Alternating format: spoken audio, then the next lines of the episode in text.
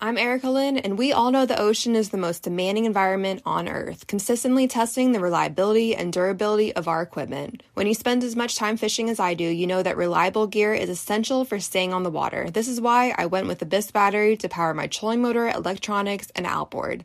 The guys at Abyss Battery are rattling the saltwater industry by manufacturing performance marine batteries specifically designed for sonar, outboards, trolling motors, and electronic fishing reels. They're also Bluetooth compatible, so I found checking battery statuses right on your phone while you're out on the water is a huge game changer. To learn more about why Abyss batteries are used by the pros and factory installed by premier boat builders, visit abyssbattery.com.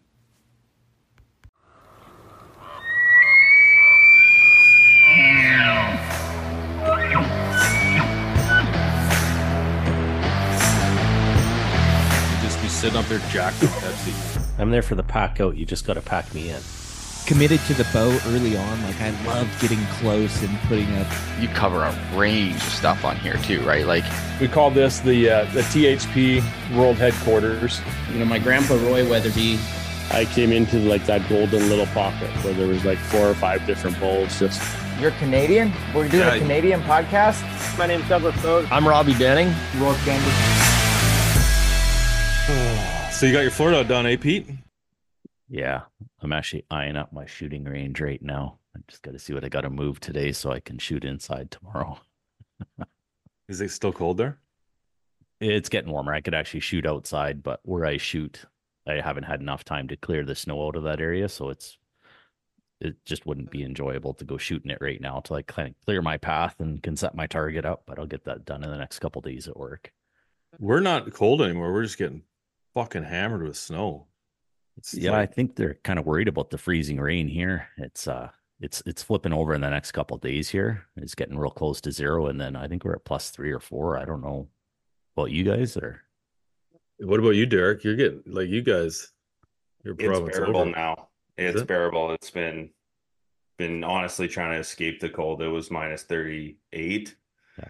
for like a week straight and just wreaking havoc on everything.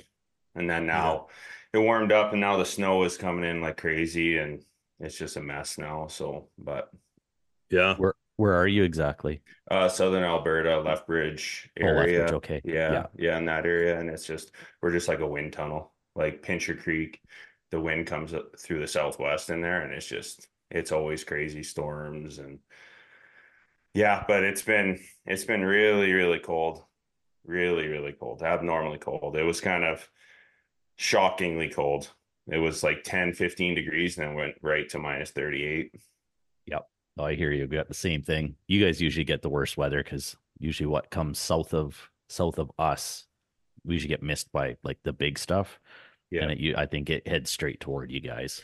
Yeah, it hits the mountains and we'll get like the Chinooks where even in like a afternoon you'll get 20 20 degree wet like temperature changes swings say like you'll go from extremely cold to 15 20 degrees and high high wind like 30 40 meters.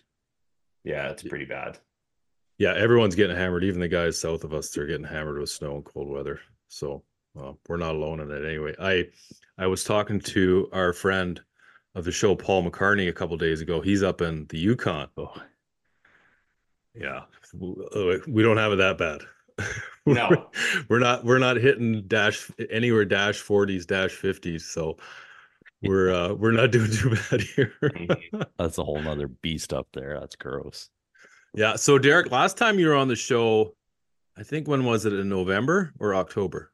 We were talking Uh, I about think it elk. was I think it was October maybe yeah, because early you November. you had already gotten your elk, Yeah. and then you went on a moose hunt later in November. Was it Yeah. November, December? It would have been uh late November, like 30. Yeah. Yeah, and you got a moose. Yeah. Man, let's hear about it. Yeah, it uh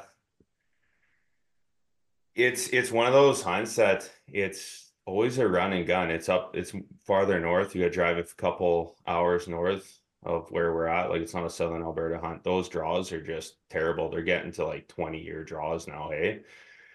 So to increase the likelihood of just being drawn, my brother, my dad, my mom, everybody, the kids, my wife, we're all putting in for farther north. We just keep going farther and farther north. And Uh, the draws are not terrible, but it's still a couple years.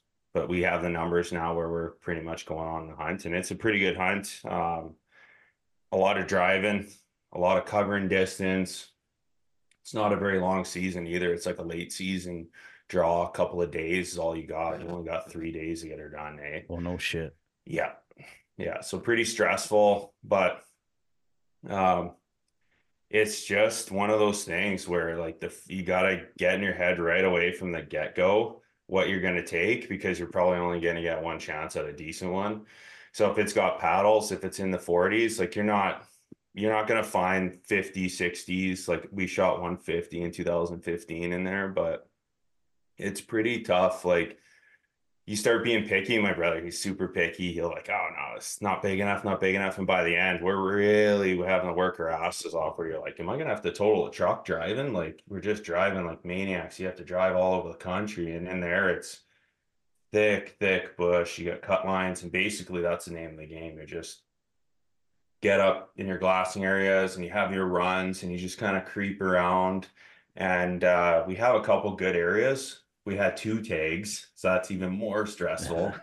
so we ended up getting two moose, two bulls, but uh, very, very stressful, eh? Like just first bull, we knew we were going to get one right away in the morning, the first day. And uh, that's sure as shit, that's what we seen. We'll always see one good one, and we have like kind of a little route that we go and see a bull. There was two of them together, uh, just you know, standing off the road. And initially in that first morning, they don't really move. They'll just kind of look at you. Hey, so the name of the game is cover as much area as you can. You can glass a little bit, but it's so thick in there, like you can barely. It's good for archery initially, like the first morning, and then after that, it's it's not good. Everything's running a million miles per hour, and um, first morning, see two bulls out, and it's just one of those things where they're just standing there looking at you and it's running gun, grabbing bow, got one in on broadside, fairly fairly longer shot, like a 70 yard, 75 yard shot. And then uh, in that area, there's just there's so much pressure, hey? Like there's it's a smaller zone, it's really thick. You kind of don't see too many people, but we've learned from past mistakes where guys will bump them where you can't wait on him. So right away, rush him, get down on his level and he's hit hard, he betted right away. Um, and you have to like with Moose, like I've shot, I've been a part of like 10 or 15. Mm, I think it'd be somewhere in there. I don't even know. It's it's it's at least 12 or 13 bulls that we've taken together, my brother, my dad, and and his friend. Um 15 with Gary's. But uh I've shot I think this is five or six bulls now that I've shot. Um, I think this is my sixth. But early on, we used to hit them hard and let them bed, and we've learned that you just that's just not good enough. Um, maybe in bigger areas you can do that, but we'll always have guys driving through, driving right beside the bull. Like there's cut lines everywhere, but guys will kind of go off road, and then all of a sudden there's a truck bumping your bull, and they're running off, and then you're having to track it. So we've kind of learned from that like you got to get at least at least one really good vitals hit and then you got to rush them and get another one in them if you can and i wish i had footage of it because i have my mom over my shoulder and like it's it's a mus it's a primitive weapons draw so it's muzzleloader and you can shoot bow and arrow and i i you know i have my mom over my shoulder with a muzzleloader i'm like hey like if this bull like charges me because we're going to be right on top of him like you don't don't don't waste time. She had a tag too. My dad and I had a tag, uh, and it's like don't waste time. Like put him down, and I come up on him, and I'm maybe, oh man, I think under ten yards, and he stands up and he comes charging forward to me, and I shot him uh, frontal, right in the chest. Then backed off. He it took the fight right out of him. I'm like, holy yeah. shit, these this guy's gonna come forward forward at me. Takes a couple steps, I shoot him right in the chest, and I backed around and and I uh and then this is where like I had because I've been shooting elk with this past year. I tried uh, typically I've been shooting all mechanicals and was Grim Reaper one and three eighths cuts, uh, razor cuts is what I, my go tos. But I was using those micro Hades on this guy and uh I only had two more in my quiver because I used them on my uh, my bull elk earlier in the season. So I put one in his chest, I put one well, broadside, and then one in his chest, and then I'm like, holy crap, this guy's still he's still alive! Like holy shit! So I'm like, I'm guess I'm gonna we're gonna try out the mechanicals, and it really impressed me. It really did. I I backed off, went right around him to kind of see a, a different vantage point, just to give him some space as he's bedded, and I. uh zipped two more arrows through him broadside. That's and awesome. uh and to- like complete pass throughs, like Yeah. crazy. Like my dad was like, he's been like he had shot mule deer. He actually won a uh Coaldale Fish and Game mule uh bow hunter of the year kind of deal for mule deer. Uh, but he just he shot a bought a bow, shot a mule deer, and then that was it. He didn't. He's like, oh, I get it. Like you know, he shot it, and um, but he's like, I haven't seen like one of the new bows shoot something up close. Like, holy shit, pretty intense, eh? And just arrows went right through him. One went sticking in into into a tree behind him, and then another was like buried in the dirt. Just wild. So, and then uh, and then we had to scrounge up another bull. Uh, this this first bull we got, he was a good bull. He was uh, in that mid, you know, the mid to upper forties, like not quite fifty, but um, definitely a good bull, especially with a bow. It's uh, like I say, like that that draw is such a crapshoot. There's so much pressure. You have to be like dialed on, fast, can't hesitate. Everybody hesitates. There's only a 22% success rate in that season. For that How draw. many, Yeah. how many tags are they giving out I think it's Like, only like 25. It's not many. The success is all so like basically I I'm not 100% but we might have shot half the moose that were taken in that zone. Um only 3 or 4 will usually get will get taken, hey. Um usually we'll take one of the better ones. We usually try and hold up for some with some paddles, especially now we're getting a little bit more picky about stuff. Oh, yeah. Um, But uh it's just trying to look and find those 50s is just it's it's all it's not impossible but they just don't get big like up north eh? Like in Grande Prairie area you'll see those bulls that are pushing 50 we seen one um he was a pretty good bull. He would have been close to 50 but again it's just it's close. You just and by by the second day like the morning anything sees you it's full tilt they're running as fast as they can it's it's insane and just people everywhere pushing bush like getting real unorthodox with it. That was the first time i'd seen people pushing bush in that area and dealing with that is just like a whole nother level because all the all the bulls are just they are running as fast as they can versus before maybe you got a couple seconds hesitation and in that season for bow and arrow and there's a couple bow zones but they were shut down by the second uh, second day so um it's just it's just it's a tough hunt. And people Yeah, think sure. it's you go in there oh yeah i'm gonna get my ball no problem. Um and and you see a lot of sad people by day three they're getting worried. You see them around you go talking to them and they even the the last bowl on the third day last season that we shot uh my goodness there was a guy who's driving way too fast and pulling u-turns and crushing through bush and just crashing around I was like so Was it Pete looking for his moose? Fuck yeah. Sounds about right. Sorry, buddy. I, I had to do it. I couldn't I it get a little cheap shot in there. I knew it was coming. Don't worry.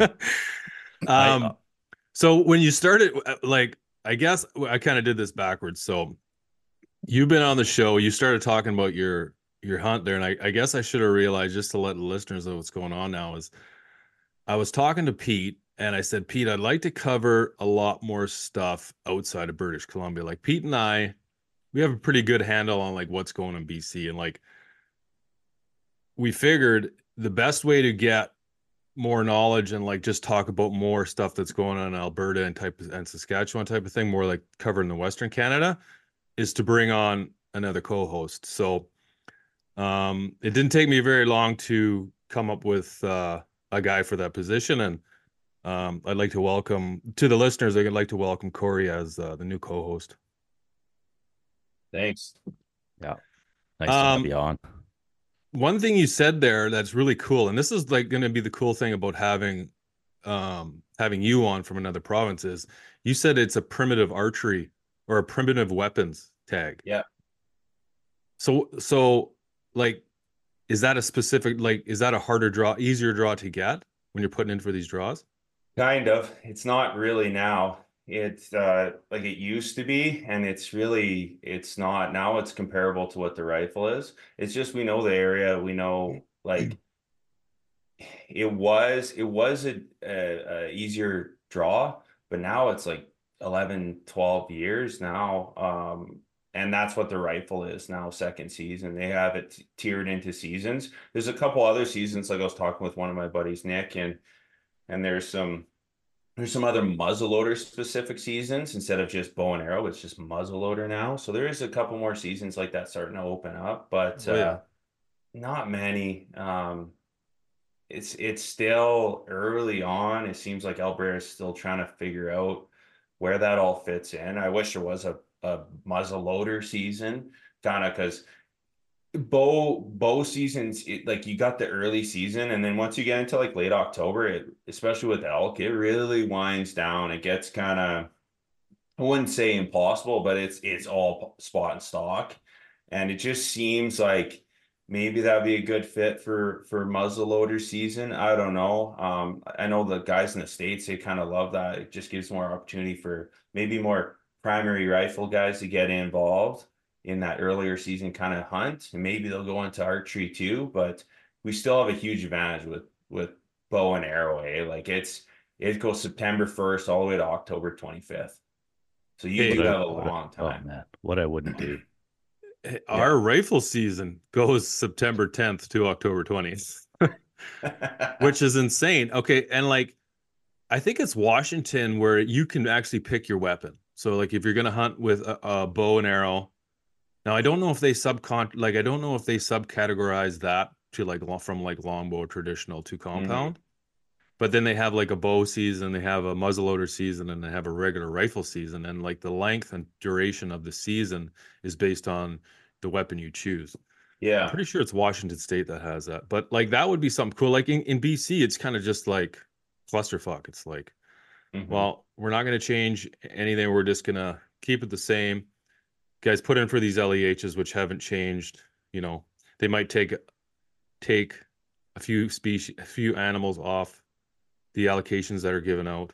They don't really do anything like they don't really do they don't make any like hard changes or make any they don't really Mhm. seem like they're doing anything for the wildlife. I don't know, but it would definitely be cool if we could have like some archery draws. I know in like region, the region I'm in, 814, like with a mule deer, the northern part of 814 is a lot different from the southern part. So like they could break those up, put some of it on like an archery only tag, you know, even if that's an over the counter tag, right? Something like that. Mhm. But they just don't. Like they just don't yeah they have the resources, they just don't they don't put the man hours and they don't put the funding into it.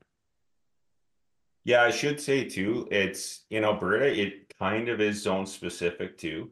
So they'll have like the mountain type zones. They'll have that as an earlier transition to rifle. I think it has to do with success rates that are driving Yeah.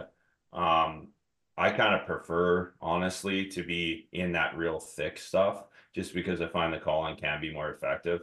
But in that in those mountain areas, the calling is it's very tough. I did shoot a bull in there in 2018 had a couple really close calls too and unless the bull is like the most obnoxious slam dunk super aggressive bugling coming running straight to you they're almost impossible to kill. They go completely silent. They walk in silence just Yeah. because the, the intensity of the the mountain lion and grizzly bear population. It's crazy. I was calling cold calling uh on this one hill that I like, there's kind of a loop and it's it's kind of an escape route for elk. You'll see them kind of run up this saddle and come around. And so I'm just cold calling. And then I, and I got out of there and I look on the news and there's a guy on the other side of the hill, like literally like later on that afternoon, like a day after that got mauled by a bear, like pretty badly. And I'm just thinking to myself, I'm like, man, like maybe I should be switching the way I'm calling and making sure that I can see what's coming in a little bit better. And then that I actually backed out because I started calling and I was starting to get responses from wolves. Yeah. Like Oh yeah, yeah, for it's, sure. it's just terrible in there. So, you know, I think that's what's driving some of these. So in that zone, um, like in that 400, so like that would be like uh southern, like uh, in the pass and areas like that, like out by the mountains there, Crowsnest Pass area. That's it. It's I, th- I believe it's September first to the sixteenth, and then it's rifle. Oh yeah, So- yeah, and, and like when you get up to northern British Columbia, they have obviously, you know, when you're hunting sheep and stuff, and like you get up into those areas, goats. I mean, that is a little different than hunting mule deer down in Region Eight. Do you know what I mean? So that's why I Yeah. think they have to do a little bit more. Like, obviously, like in August, you you want to get in there earlier because the snow levels are, you know, the snow hasn't started yet. So, and you're going to hunt with a rifle just because of how hard it is. But and I feel like that. I mean, don't get me wrong. There's some bow zones for sheep, um, but like those regions, like those are those are good. I just feel like down in the areas where they know, like where the mule deer are, you know, the numbers are, aren't very good. Where they know they're struggling. I mean, down here, yeah. I mean, we got wolves, grizzly bears, cougars, everything down in the areas we hunt in. I've done the same thing, right? Calling and called in wolves. I mean, you know, Mhm. I've seen lots of grizzly bears hunting, you know, in the northern part of Region 8 where it gets really high in the mountains there and there's less road traffic.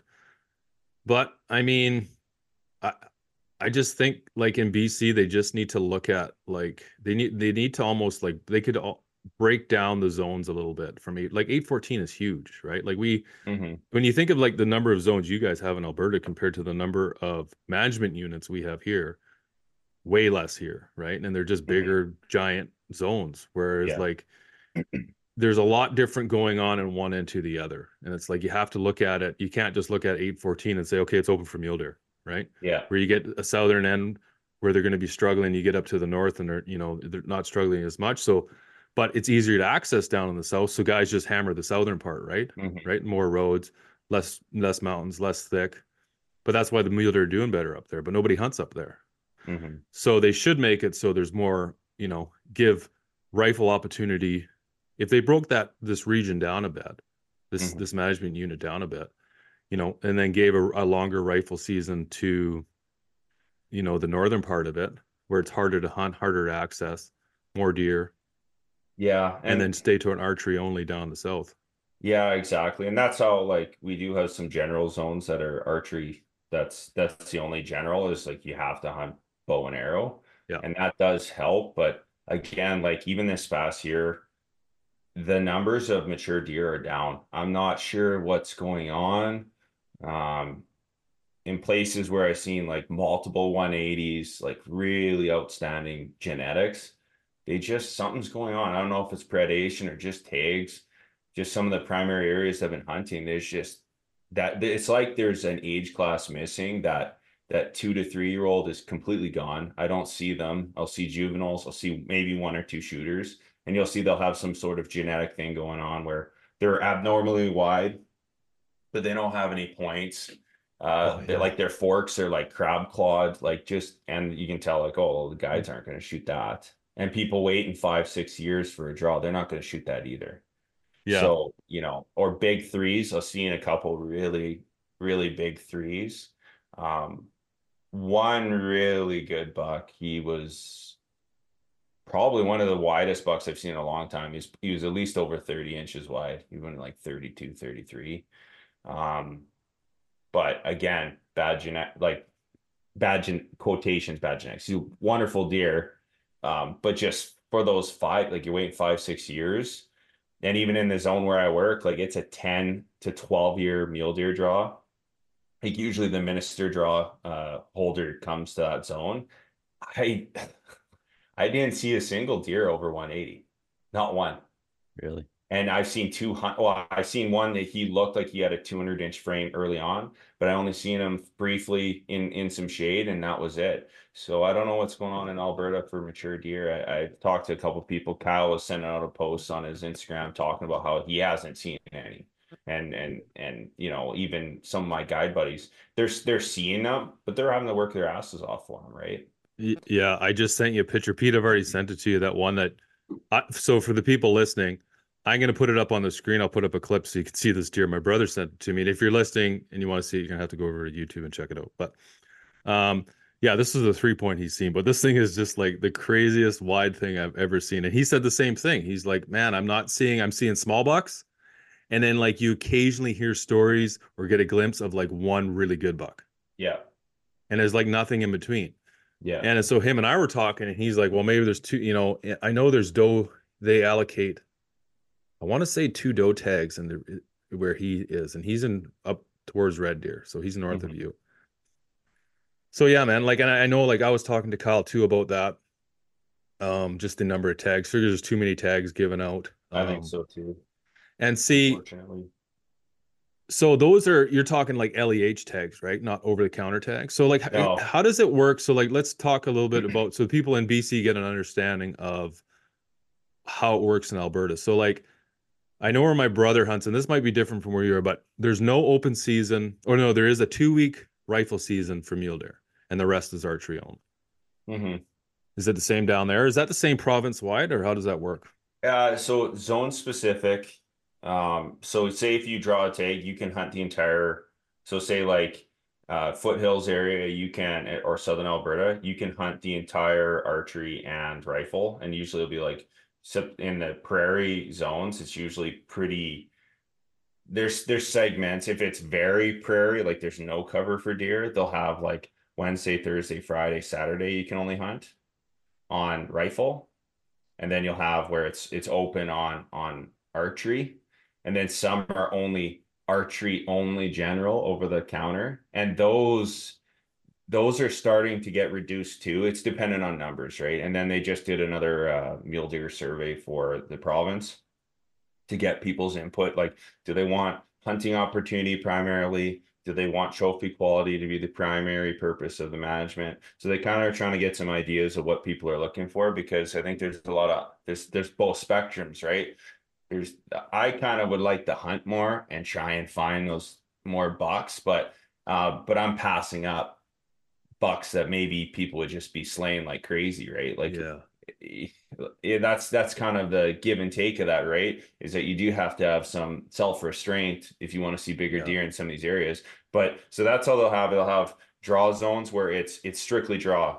So draw for archery, and you get your opportunity on uh, rifle as well. And then they'll have sometimes where it'll still in that same zone, depending on the numbers, it'll be like a two year draw for like mule deer does. And then there'll also be uh, some areas, like some of the foothill areas, where you can get a general mule deer tag, but you can only shoot does with your bow. Mhm. So there, there's, there is, it. You'd really have to do your homework in Alberta as far as what zone you're hunting, what opportunities, and then and then go from there and, and read the regs. Know know when your like your your seasons open up, and, and for anything that's like mule deer, there's mandatory surveys too for for for like bucks in in draw zones. So say if you shoot a buck in a general um archery, you do have to report that in because it's a draw for rifle. Oh, I get you. Yeah, that makes Right? sense. So, See, like, now yeah. we do have the voluntary, like it's a voluntary survey that they they send out, and now it's Yeah. available online at uh on your BC hunting page.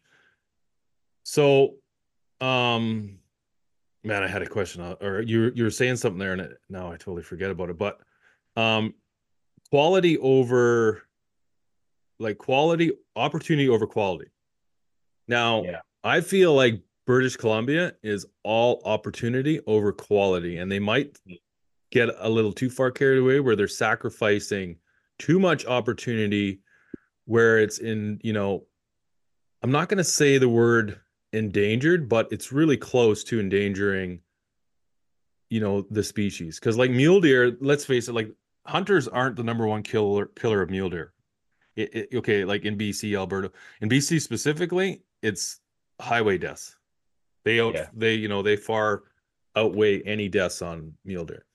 And then you know you get talking to the guys from like the Mule Deer Foundation, um, the people in Wyoming doing the study down there, and like Robbie Denning and all these great you know these guys who spend a lot of time just you know they they've devoted their whole life around mule deer, and they say winter kill is the number one cause of mule deer death. So like Yeah. you know in Canada, if you take into consideration like roadkill, winter deaths, but all those things have to be incorporated into the amount of tags that are allocated because like in BC, it's just a general open season that starts hmm. basically like in region 8, I'm just going to use that for an example.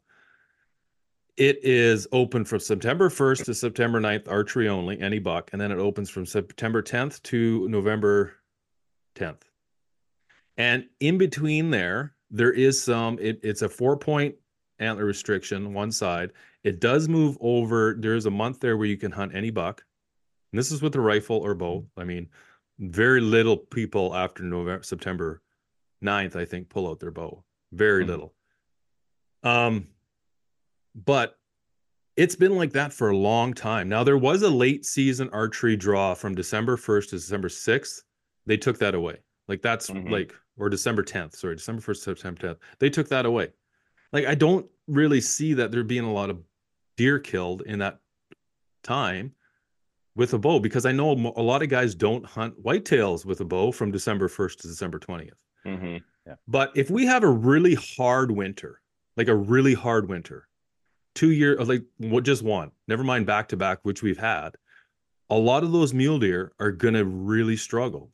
They're gonna get caught high up in the alpine if it's a quick snowstorm. They're not gonna be able to get down. They're not gonna be able to breed properly. hmm Um, there a lot of them are gonna die. So then if you have your general regulations that haven't changed in forever, and then we're facing, you know, for the five past five years, three out of those five years have been really hard winters that are kill- decimating the mule deer population. And then it's still open to this. Now you're still adding more roads, more road deaths. Like Yeah. it's just like everything's stacking against the numbers of mule deer. Yeah. So like in BC, I feel like they need to take a more proactive approach and kind of base it year by year like they do in Alberta. Mm-hmm.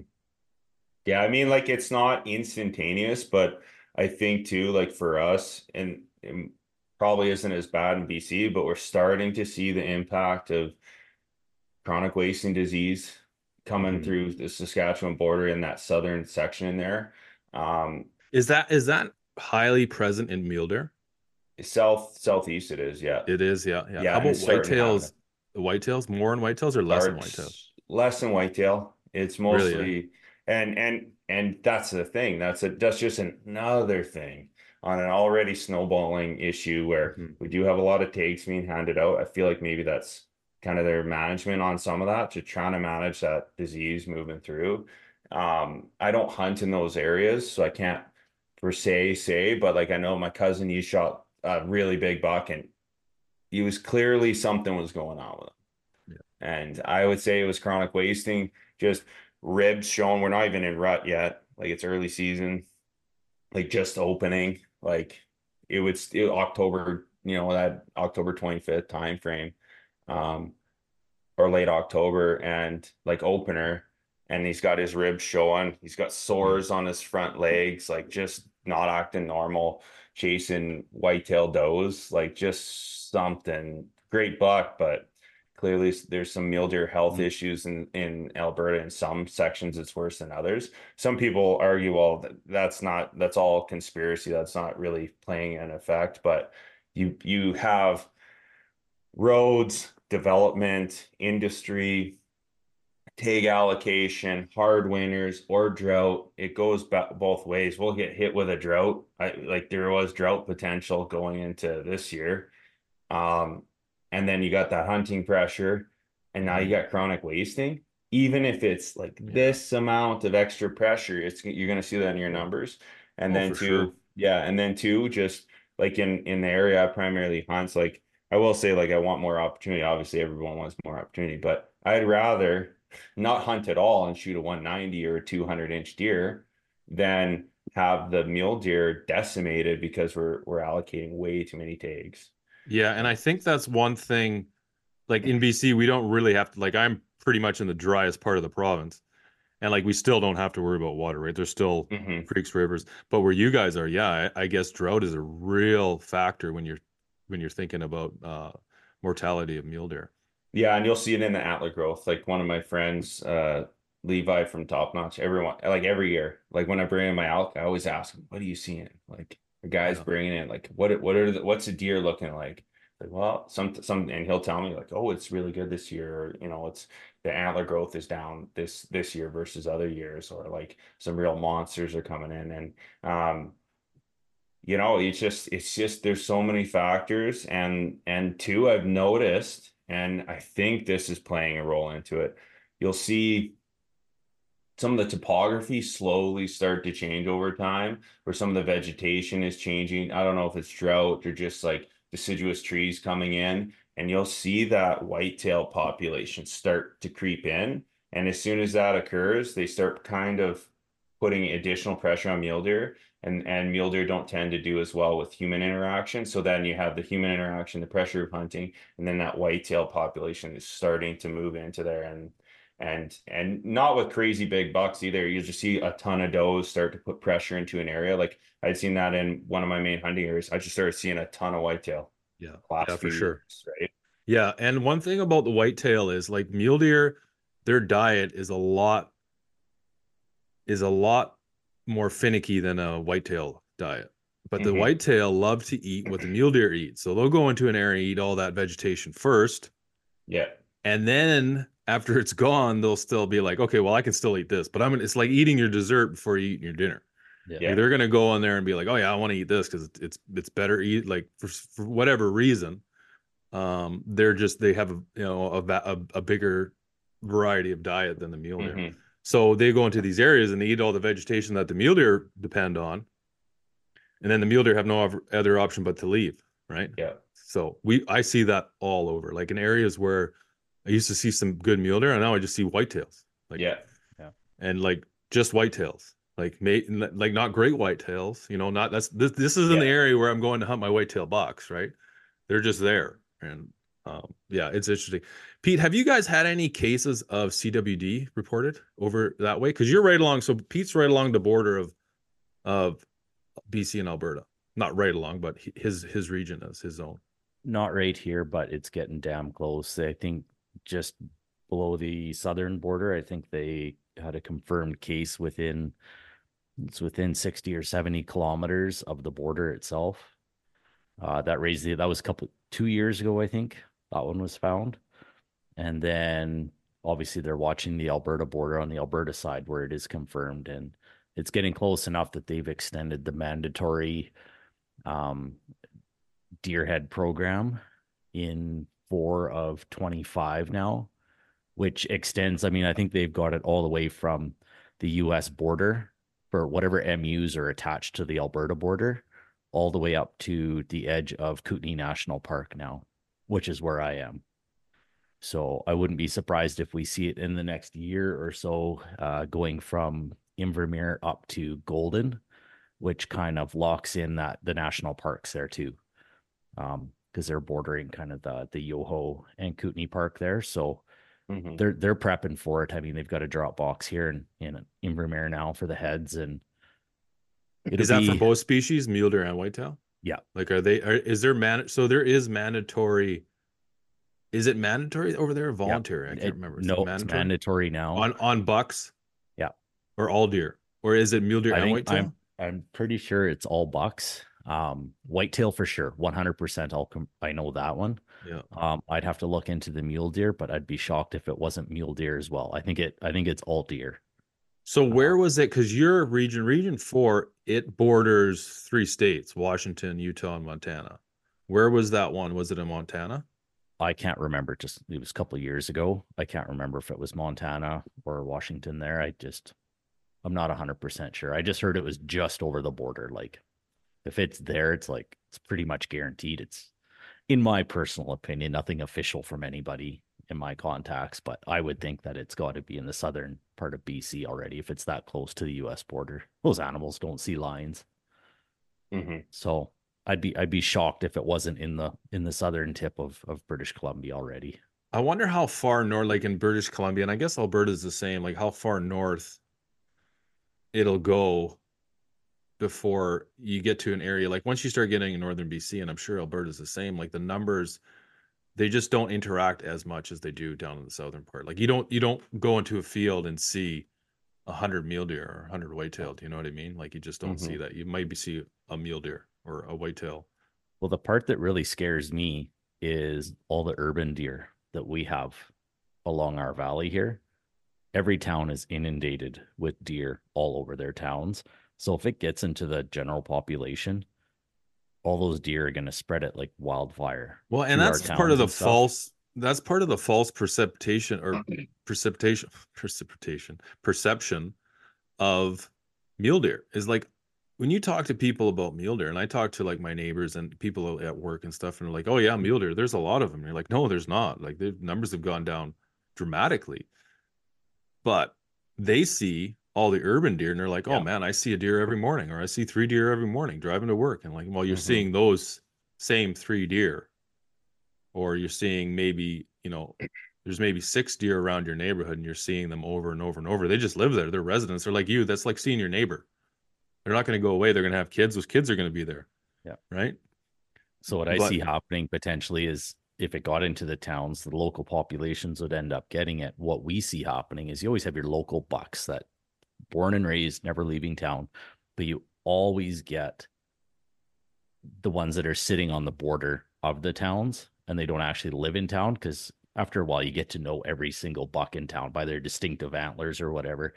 And then all of a sudden we say, Did you guys see that freaking six by six that walked? And be like, There's no six by six in town here. And you know, it came, you know, it's coming in to check out to check out the ladies and stuff and see what's Mhm. going on in town. And now all of a sudden that deer is interacting with the, you know, the potentially infected deer. And now it's bringing it to the outskirts and Mhm. it's just it's breeding grounds for for that disease and I, I don't know what the hell the province would do if and when it gets in there and i don't suppose it's going to be a good thing well the problem with british columbia is though it'll be probably done 10 or 15 years too late like they'll see it it'll they'll see it and they'll say well we'll see what happens next year or we'll see what happens in two years when the new regs come out Yeah. and then we'll see and then they'll get mm-hmm. input from hunters and biologists and not do anything about it and eh, by the time they go to do anything about it it'll be too late it'll be like the Yeah. beetle kill getting into the pines or something like that where they're like oh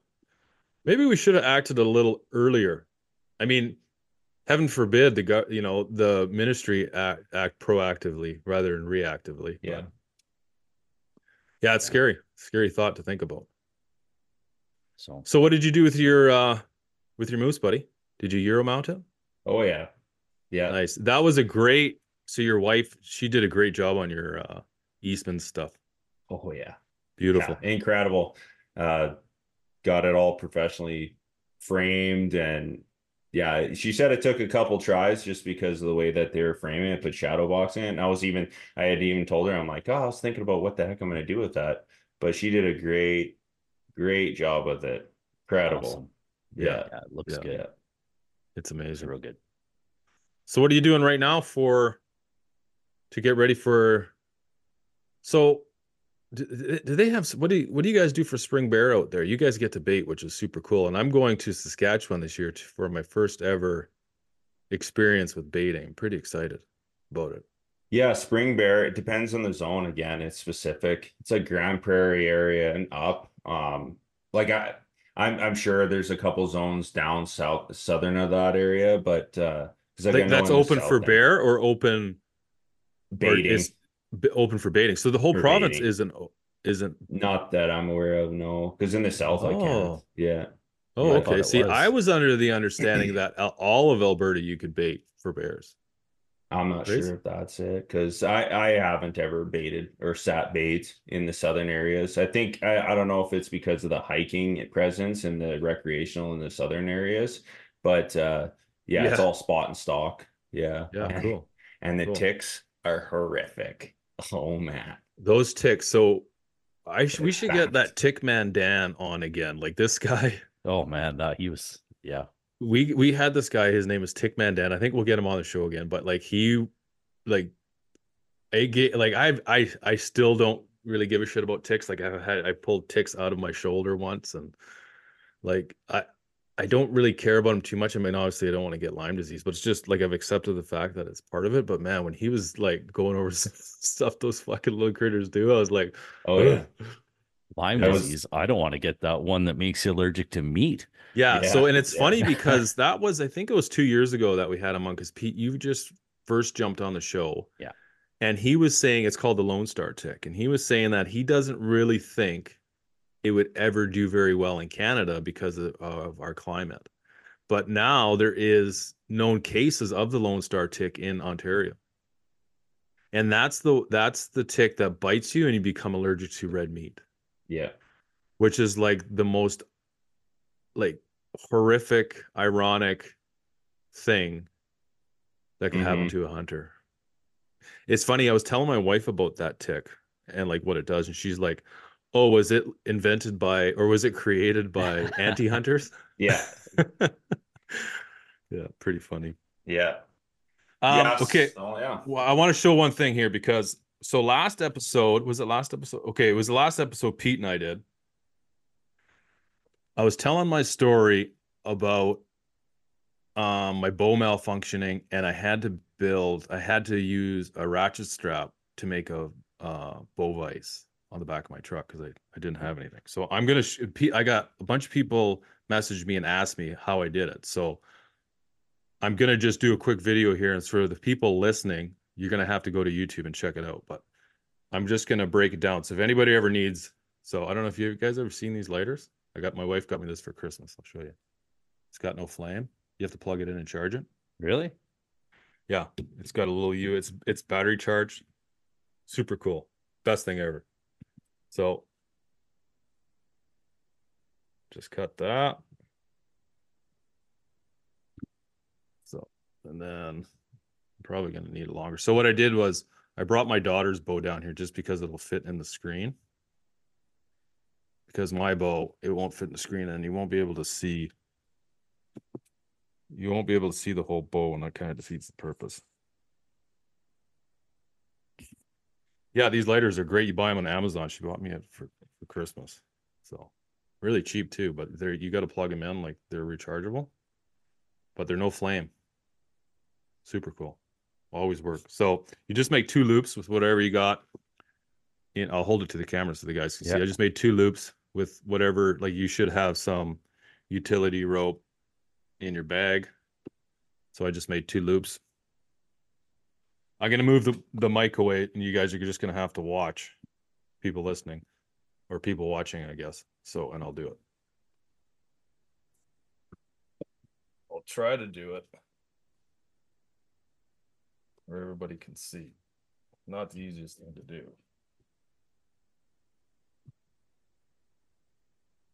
So you're just looping it through the axle there?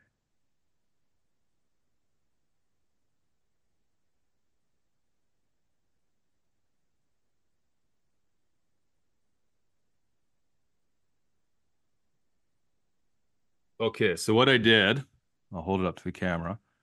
I just looped that around the axle, right?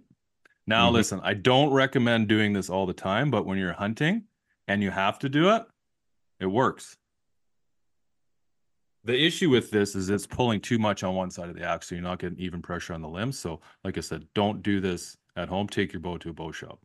I don't want to see a bunch of people sitting there pulling on, reefing on, and the axles pop out and be like, fucking Kevin Toy told me to do this.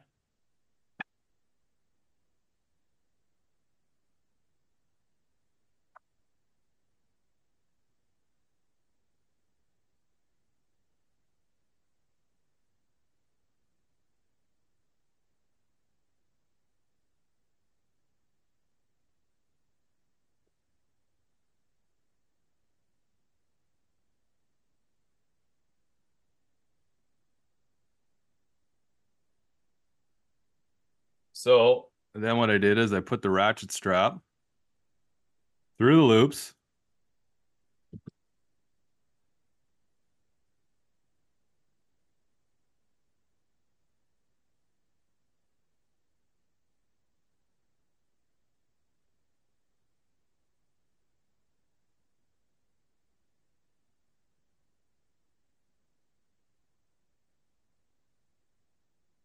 Of course, I grabbed the one ratchet strap that somebody has has served through backwards.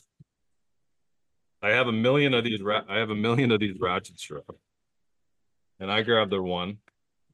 Okay, I got a quick question for you. I can see how you've looped, like put your Yep. loops through. Yep. More of a hands-on hands-on person, so it's hard for me to tell.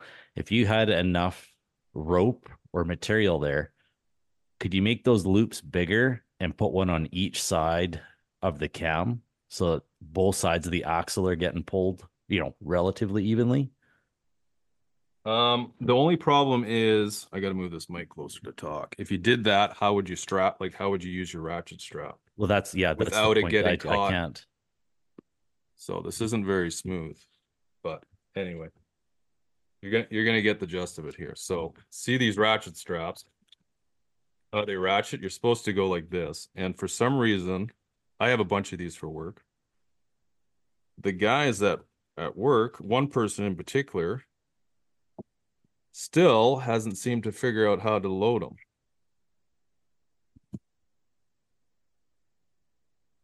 Trying to do it quickly here, and I'm actually doing it. It's taking actually taking longer.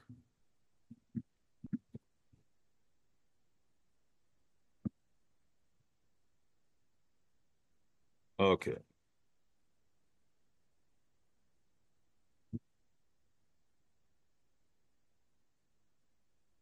I better I better pull this all the way through so people can see.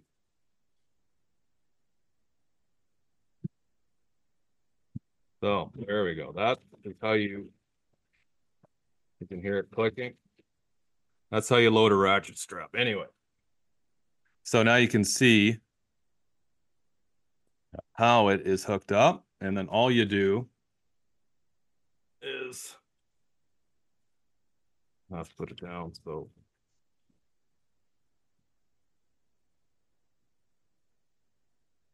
There you go. Now you can see I can take the strings off. I could take the cables off if I have to. Good emergency situation. So, like I said, I do not recommend doing this unless you absolutely need to. Now, when you're hunting, shit happens. Sometimes you need to. Now, some of the bows, they do come with a way, like the Mathews has that um, stay field system.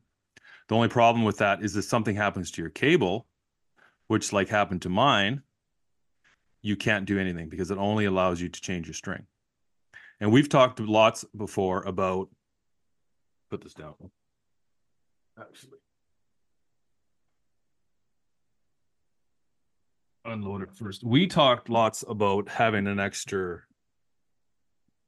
an extra bowstring in your bag in your in your backpack and the importance of that. Um, but it's you know in my case what happened was the string splitter or the sorry the cable sp- splitter broke had a crack in it i pulled it um and so i had to you know do a makeshift and i needed to press the string because there's too much pressure on while i glued it back and now if i would have had more serving it probably would have been fine for that shot but unfortunately i didn't have enough serving now since then i have put a whole roll of serving string in my emergency kit that I carry in my bow. So, but anyway, I just wanted to show that for the people listening because last time we talked about it and then a bunch of people DM'd me asking me how in the hell I did it with a vice.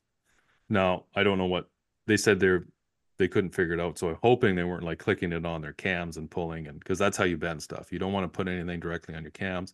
And now the problem with that is obviously you're pulling on one side of the axle too much, right? Mhm. Um, and you're not getting even compression like you do with the bow vise on the limbs. So, but anyway, quick little tip for people: if you're in a pinch and you have access to a ratchet strap, and you should have some sort of line in your bag.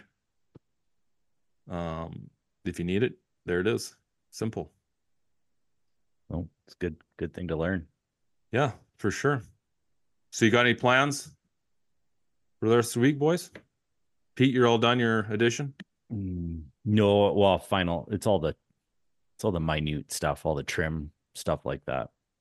Putting shelves back up, deciding what's getting thrown out. All the little stuff, but it's good. Everything's opened up down here, so mostly that and back to the grind for getting that fishing forever program or event rolling here in a couple weeks. So Yeah. I'll be that'll busy with fun. that. How about you, Derek? Well, I gotta clean up my disaster in my garage. Still left over from hunting season, just going through gear. Um, gotta go through all my camouflage, my kids' stuff too. Mhm. Go through it, pack it for more long-term storage for the kids, and then uh, probably do like a, a elk grind here. Get all that done, process. We just froze it because we shot two of them, so we're just trying to get it out of the way, right? Frozen. So we'll probably end up doing that. And then starting physiotherapy on Tuesday, just getting older and just having to address a couple issues from packing out and hiking lots and stuff. Just elbow issues. Actually, my my right arm is an inch longer from shooting bow. Really? so yeah. So Just I got compression on your shoulder. yeah, or something's going on. So um, I have that. I have to call like I see a lot of physio. My left shoulder, my grip shoulder, it always from like I mean, Oh, you I don't let it compress, I push it out, but still, right? It makes those Mhm. muscles, it makes those tendons and those muscles really stiff and they get really callous from having that having to do that all the time. I think it's So I from have to- too. Like Yeah. like my elbow from like I'm constant because I have my bow in my left hand, so I'm constantly like crawling with my my right arm down. Yeah. So, you know, you do that enough times, and I've noticed that I'll get like a a little bit of a issue from that from it's like planking essentially for long periods of time. So Right. and then a little just, like uh, tennis elbow or uh, yeah, golfer's yeah, something like Yeah. that. It's not really debilitating, but I just know like just from my career climbing for a living, like you have to address stuff. You can't let stuff get out of hand. So Yeah, I actually hired a running coach. Thought you'd like that, Pete. Because we've been I've noticed since my hip problem, my gait got all fucked up. And my foot, I walk with my foot on a slight, like a slightly the my toes point out in my mm-hmm. stride now. yeah. Just because I was walking, it was so uncomfortable, and that's how I was walking, and it's just slowly. Then when it healed, I was doing the same thing and now I so now I have to get my gait properly. But I figured it was, you know, I'm not getting any younger. I'm creeping up on Pete. oh fuck off. You're the old man here. Okay, anyway. I uh you know, I'm I'm not getting any younger and so like I don't it's funny when you get to like a certain age and like I can't remember how old you are, Derek. How old are you? I'm I just turned 36. oh Yeah, fuck, so- you're, So you're still a kid oh No, yeah, just I'm just right. Yeah. in No, so you- comparison so, to Kevin. yeah. You got a we we got a few years on you. But anyway, once you get to a certain point, like when you're young and like in your 20s, you're always like, ah, fuck it, next year, right? Next year, Yeah, next yeah. year. But once you get to a certain years, you're like, man, like right now I'm 45. I feel like I only got like a few good years left. Do you know what I mean? Where it's like, so I, I don't really want to waste those. So I figured, yeah, I gotta and plus my son Wyatt, he started running. I got him into running last year, but that fucker hasn't stopped. Mhm. And so he runs all the time now. And I'm like, holy fuck, like this kid's running like he's running like 10 miles in like 30 something minutes. Like incredible speed. Like his mile his miles per minute are are insane. That's disgusting. So I asked him and like he didn't know for sure. So that was a guesstimate. But so when he goes on his next run, because my daughter, when she goes to figure skating, he comes down, they have a quarter mile track. And he just knows from the amount of time to amount of laps he does. So I'm gonna set it up in time to see what his actual time is. But I started thinking, I'm like, holy fuck, man, this kid's gonna start fucking beating me soon. I better I gotta stir up my game a bit. So I hired a running coach, gonna help me with uh just getting my me back into that motion where I don't get re-injured. Uh, because I don't want to go through that again. That was fucking horrible. Yeah. Um, Yeah, that's that's kind of exactly what I'm doing with this. It's I don't really have any issues right now, but I do know like I went from climbing every day, multiple times a day, being very like durable, tough, and then you get into a chair and I'm a supervisor for a couple of years now. You start seeing those imbalances and where your Yeah. your body's just holding on for dear life, and then you get into that chair and you're like, oh, I don't have any injuries, I feel pretty good, but then it's just like, just yeah. just doesn't like it. It just you, you start seeing atrophy and imbalances start to show up and wear and tear. Um, so hopefully I'm trying to avoid some of this and and just I had a little bit of patellar tendonitis and issues through a tough hunt in uh 2020 where it's just putting 30k a day and it's snow terrain and just that just was causing this chronic swelling and issue. So so that's usually what I do is like after the season, everything's all done. You're not you're usually pretty beat up by then. I'll start I'll I'll kind of stop with weights a little bit. Like I'll still hit weights a little bit, but I'll do more like band exercises, a lot more like range of motion stuff, flexibility stuff, trying to figure out like, okay, like do I have an imbalance now from all this hiking and and packing around bags and stuff like that? And and you're you're out of motion for your shooting too right? So you know just getting back slowly ramping everything back up to what it was so that you're not weaning an injury and then uh, not addressing and then going into the next season kind of with a issue right Yeah, I, I got to agree. Like I do the weights and stuff, and I enjoy the weights, but it's actually the stretching I find yeah makes me feel way better than anything else. Just because, yeah, it's you're not getting bound up and then overcompensating for that as you're going along.